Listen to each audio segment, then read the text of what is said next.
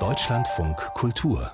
Lesart die Journalistin Anna Haag, die war im Jahr 1940 52 Jahre alt. In dieser Zeit hat sie begonnen, ein sehr offenes und regimekritisches Tagebuch zu führen in Nazi-Deutschland. Sie hat das Tagebuch jahrelang im Kohlenkeller versteckt.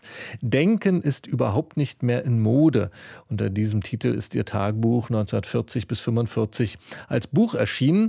Und das ist eine der Empfehlungen der Buchhändlerin Natalia Lublina von der Buchhandlung Zauberberg in Berlin. Berlin. Guten Tag, ich grüße Sie, Frau Lublina. Guten Tag, Herr Mayer. Was hat Sie denn so beeindruckt an diesem Buch, an dem Tagebuch von Anna Haag? Ja, ähm, es gibt Zeitdokumente, die tiefer berühren als Gedichte, Geschichtsbücher oder Romane. Und so ging es mir mit den Tagebüchern der Stuttgarter Bürgerin Anna Hack aus dem Jahr 1938 bis 1945. Wie Sie haben schon gesagt, als Gegnerin des Regimes beschreibt sie in einfachen, aber stets treffenden Worten den erstickenden Alltag der deutschen Diktatur. Denunziation, Angst, schamloser Optimismus ähm, und äh, vor allem mit absurden Argumenten an den Sieg der Ideologie von den Nationalsozialisten geglaubt haben. Und diese Tagebücher und ihre Alltagsminiaturen machen deutlich, dass ein Wegsehen und Nichtwissen um die Verbrechen des Regimes nicht möglich war.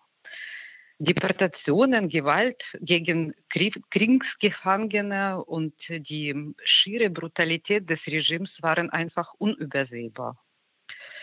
Und äh, was mich noch beeindruckt hat, das ist so beklemmend beschrieben und Anna Haags Tagebuch macht auch die Hilflosigkeit des Humanismus deutlich. Ihre redliche innere Haltung konnte nichts aufhalten, nichts ändern und nichts bessern. Und das war Anna Hack vollkommen bewusst. Und das ist, war so eine Form der Tragik. Und davon erzählt sie in ihrem Tagebuch. Denken genau. ist heute überhaupt nicht mehr in Mode von Anna Haag. Sie wollen uns außerdem den Roman Siegerin empfehlen von dem israelischen Autor Yeshai Sarit. Was ist das für ein Buch, Siegerin?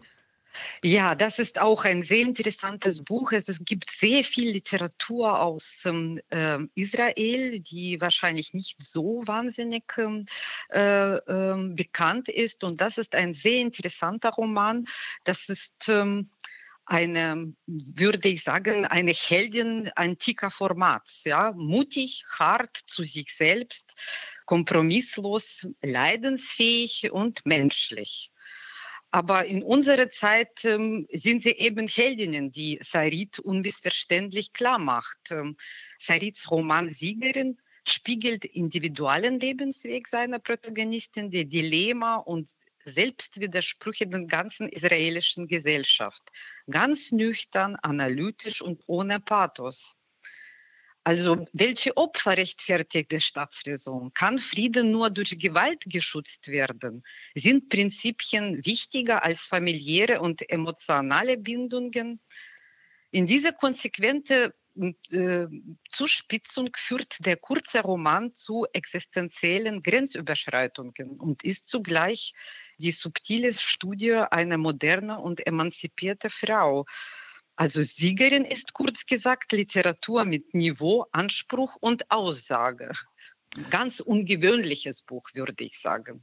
Im Kein und Aber Verlag ist dieser Roman erschienen, übersetzt von Ruth Achlama, Siegerin von Yishai Sarit. Und dann haben Sie noch eine Empfehlung für uns. Drittes Schilfrohr links, Geschichten vom Seerosenteich, ein Kinderbuch von Sabine Ludwig. Was ist denn da los im Seerosenteich? Ja, immerhin tut äh, sich was bei der Kinderliteratur.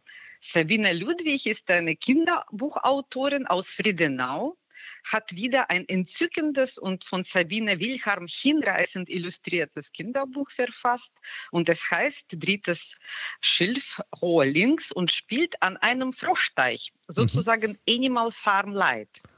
Denn die Frösche müssen sich unter anderem einen breitmauligen Kröterich namens Donald erwehren. Aha. Und es, ja, es geht um Freundschaft und Vertrauen, Gefahr und ihre Überwindung. Und das Buch entführt uns in eine Miniaturgesellschaft. Es ist natürlich unsere eigene.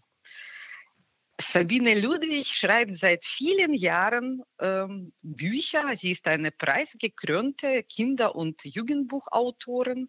Und die Bücher bleiben, glaube ich, nicht nur äh, bei Kindern, sondern auch den Erwachsenen in Erinnerung.